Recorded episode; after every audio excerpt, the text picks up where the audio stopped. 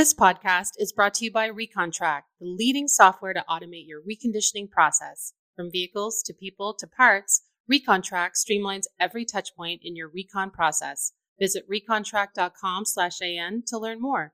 That's r e c o n t r a c dot com slash a n. Welcome to Daily Drive for Tuesday, March 28th, 2023. I'm Jamie Butters, Executive Editor of Automotive News. And I'm Kellen Walker. Today on the show, the new UAW president comes out swinging.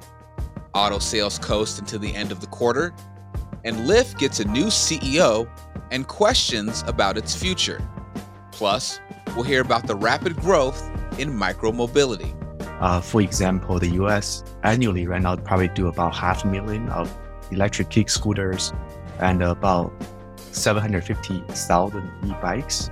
And uh, keep in mind, those numbers were about one third like three or four years ago. Let's run through all the news you need to know to keep up in the auto industry. Newly sworn in UAW President Shawn Fain addressed members at the bargaining convention with a defiant tone in his inaugural address, saying the union has to ready itself for the quote, war against the one and only true enemy, multi billion dollar corporations and employers who refuse to give our members their fair share. Fain was sworn in as the UAW's fifth president in five years, one day before the convention opened, following a prolonged and contentious election. He has promised a more aggressive approach to bargaining with the Detroit Three this fall. The union is expected to fight for better wages and benefits, as well as more job commitments. Here he is speaking later with reporters. It's pretty apparent uh, by the election results and how things went that our membership expects change. You know, they, they expect their due. They expect their fair share. Uh, these corporations have been flush with profits for years, and uh, our memberships, uh, our members have not kept up. So uh, we have a lot of work ahead of us, and uh, the bargaining committees, I know uh, they're as determined as anybody to get a good agreement for our members. So. Unifor President Lana Payne, Fain's counterpart in Canada, also spoke at the opening day of the UAW convention. For the first time in decades, Unifor and the UAW will be attempting to win investments from the Detroit Three at the same time, with both unions' contracts expiring later this year. Payne focused her speech on the commonalities between the two unions and said the UAW and Unifor could both find success in upcoming talks. U.S. light vehicle sales got off to a strong start in the first quarter. But the new vehicle market showed signs of losing momentum this month as rising interest rates and transaction prices continue to put pressure on what consumers can afford. Analysts estimate that the seasonally adjusted annualized selling rate for March will come in between 13.8 and 14.4 million new light vehicles. That would be up a little from the 13.7 million rate a year ago. But the pace has continued to slow from 16.2 million in January and 15.2 million in February. The trend suggests that economic headwinds and affordability concerns are forcing some buyers to the sidelines. Most automakers are scheduled to report March or first quarter US sales results on Monday. Yeah, and those high vehicle prices, better get used to them.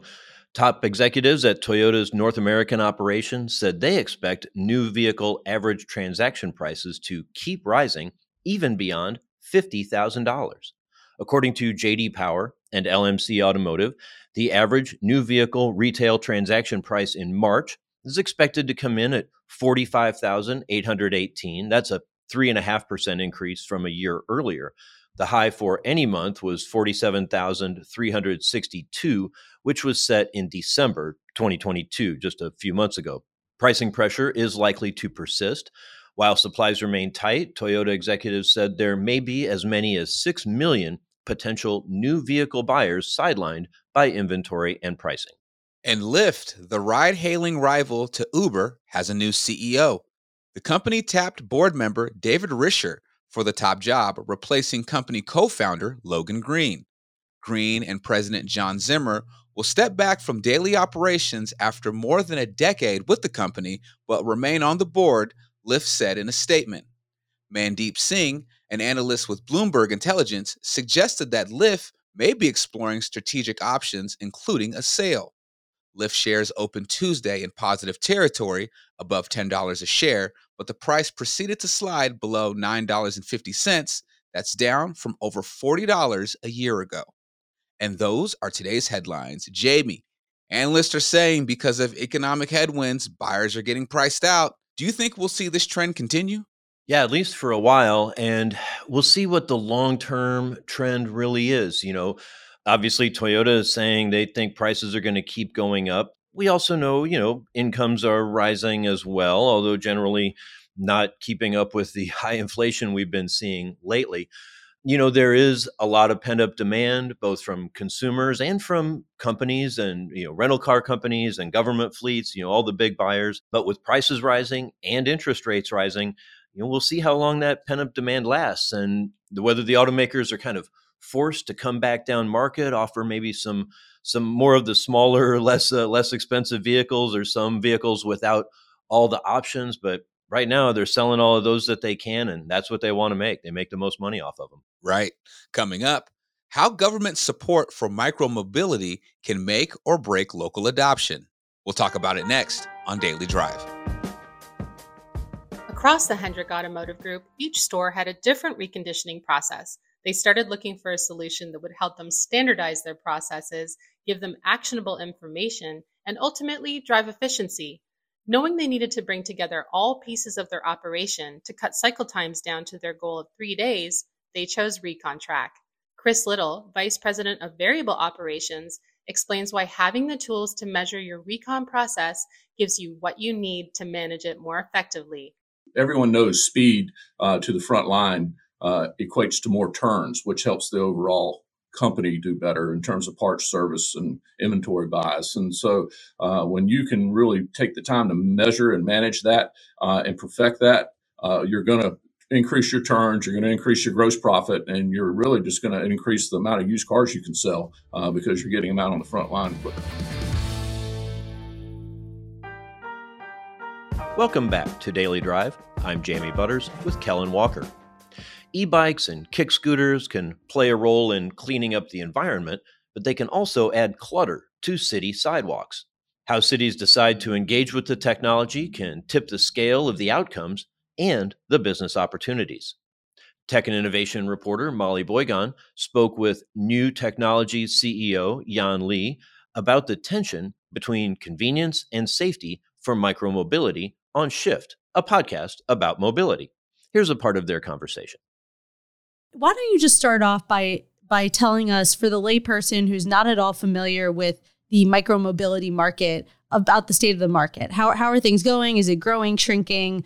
Right. So I, I think when we talk about micromobility, uh, it's funny how use people use micro, even though I think the range is getting you know longer, and longer in terms of driving range. I think we typically we like to call urban mobility is really for people to commute, conduct the daily commute in the cities. And that market has been growing huge. I think in the uh, US and European market, we're talking about categories like uh, uh, electric mopeds, e-bikes, and the electric kick scooters. Uh, for example, the US annually right now probably do about half a million of electric kick scooters and about 750,000 e-bikes. And uh, keep in mind, those numbers were about one third like three or four years ago. So it was really fast growth. Uh, Europe, we see about three to four million e-bikes, as well as two to three million kick scooters. And they have been growing about 20% annually for the past three or four years. And then you get to see countries like uh, China, Southeast Asia, India, uh, like China, there are about 40 million electric scooters or with electric moped annually. India and Southeast Asia right now it's not electric yet. It's mostly petrol. And even with petrol, they're about each, each about like around, you know, 15 to 20 million units a year and all for the city commute. So I think this is what we see a big trend in the in terms of growth. Second, the big trend is everything is going to electric, just similar what you see in the automobile side everything is more to electric. Here in the micro mobility or urban mobility side, is everything going to electric. And because it goes to electric, we have new form factors like e-bikes and the kick scooter. Used to be when during the petrol years, everything is moped or motorcycles. When it's come to electric, you have the new form factors come in and actually make it easier for people to commute. And so, in terms of the trends that you talked about, the electrification trend, you know, it's fairly obvious why that's happening. Why are these um, micro mobility technologies or urban mobility technologies becoming more popular? Uh, it's a really good question. I think there are three parts of it. One is it's actually advance of technology because most of those stuff are using what they call the lithium batteries. And the lithium battery used to be very costly. Uh, used to be a one kilowatt of lithium battery used to cost about like a thousand dollars. We talk about this is back 2010, right? Now one kilowatt hour lithium battery really is about $150. So you look at the battery cost actually coming down significantly. That enables that people to adopt and use on the micro mobility side. I think that's what we see one. And second is actually the technology related to the connected technology. Because most of micro mobility devices we see e-bikes, kick scooters, moped, a lot of them actually have the smart IoT functionality built in. So the device is connected either through your app or it's connected to the cloud. You actually can, they can be used for anti-theft because it's always GPS tracking, or you can do sort of remote diagnostics or, even over the air OTA upgrade on the software. So those are the connected technology really didn't become cost efficient until 2015 because everything is moving from it's really driving from the mobile internet. Every like you know there's a 4G, 2G or 4G modules become very cheap. And then lastly, I think it's really the last three years. One is actually driven by COVID, where people become less reluctant in terms of taking public transportations. There's social distancing. So uh, even people are reluctant taking Lyft or Uber, right? So, uh, you know, today, even those days when I take Uber in you know, California, I still see driver with a mask. Nothing against mask. I think it's good. But, uh, you know, that, that tell you something, right? So people realize, hey, what are the individual mobility devices that we can take to conduct my, you know, my daily trip about, you know, three to four miles of daily trip. I think that's also a, a sort of that behavior coming in. And in some countries, like especially in some of the European countries, we also see subsidies coming from the government because government want to move people off from cars, uh, move people off from petrol motorcycles. Uh, so for example, our electric moped, a lot of countries in Europe, like Italy, France, uh, and even uh, UK, there's like a 20% subsidies on the retail price the government give users as a tax rebate. Because by select such a device, they know you move away from cars, you add less congestions to the city, uh, you move away from petrol, so which actually you create less carbon emissions. So I think that those are sort of all the combination factor in place. And as people start to adopting it, and then people realize these individual mobility device, what we call the micro mobility, is actually also the most economical way of travel. Just give you a sense that uh, it's like one kilowatt hour of battery on a kick scooter roughly can get you about 50 mile distance. But the one kilowatt hour battery on electric cars give you about a five mile distance. So even from the electric point of view, in terms of your energy bill, right? On the electric scooter, you save about, you know, 90% of cost. If you compare with the petrol, you, you save even more. So as people start using it, people say, Hey, this is even cheaper. First of all, it's always cheaper than driving a petrol car. It's even cheaper than driving an electric car. It's actually even cheaper than taking a public transportation. So I, I think that's where, you know, this whole trend start really to pick up in the last three years. But having said that, I think, you know, if you still want to take like 20 or 30 miles long distance commute, obviously public transportation's cars still the you know better choice. But we're talking about micro mobility, really the city commute distance, like five to 10 mile range. I think that's sort of the sweet spot for those micro mobility devices. That makes sense. And and when you talk about the government incentives that have powered some of this growth, you know, from what I understand, that also relates to government incentives and infrastructure. Investment, for example, in micromobility in Europe, you know, is related to the fact that many European governments are investing in in infrastructure like bike lanes. Can you talk about that and and also that as a limiting factor? You know, if if governments stop investing in infrastructure or never invest in infrastructure in the first place, is that gonna is that going to put the market at risk?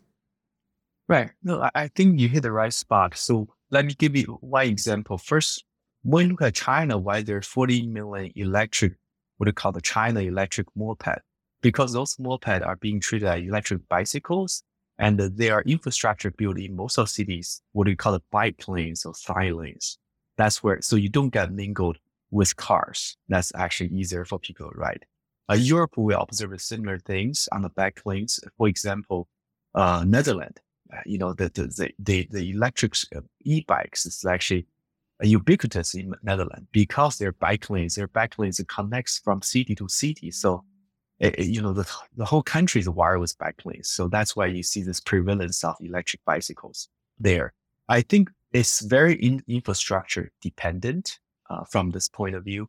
On the second, you know, from the, uh, you know, as a, a brand, as a company from our side, we understand that we cannot just rely on infrastructures.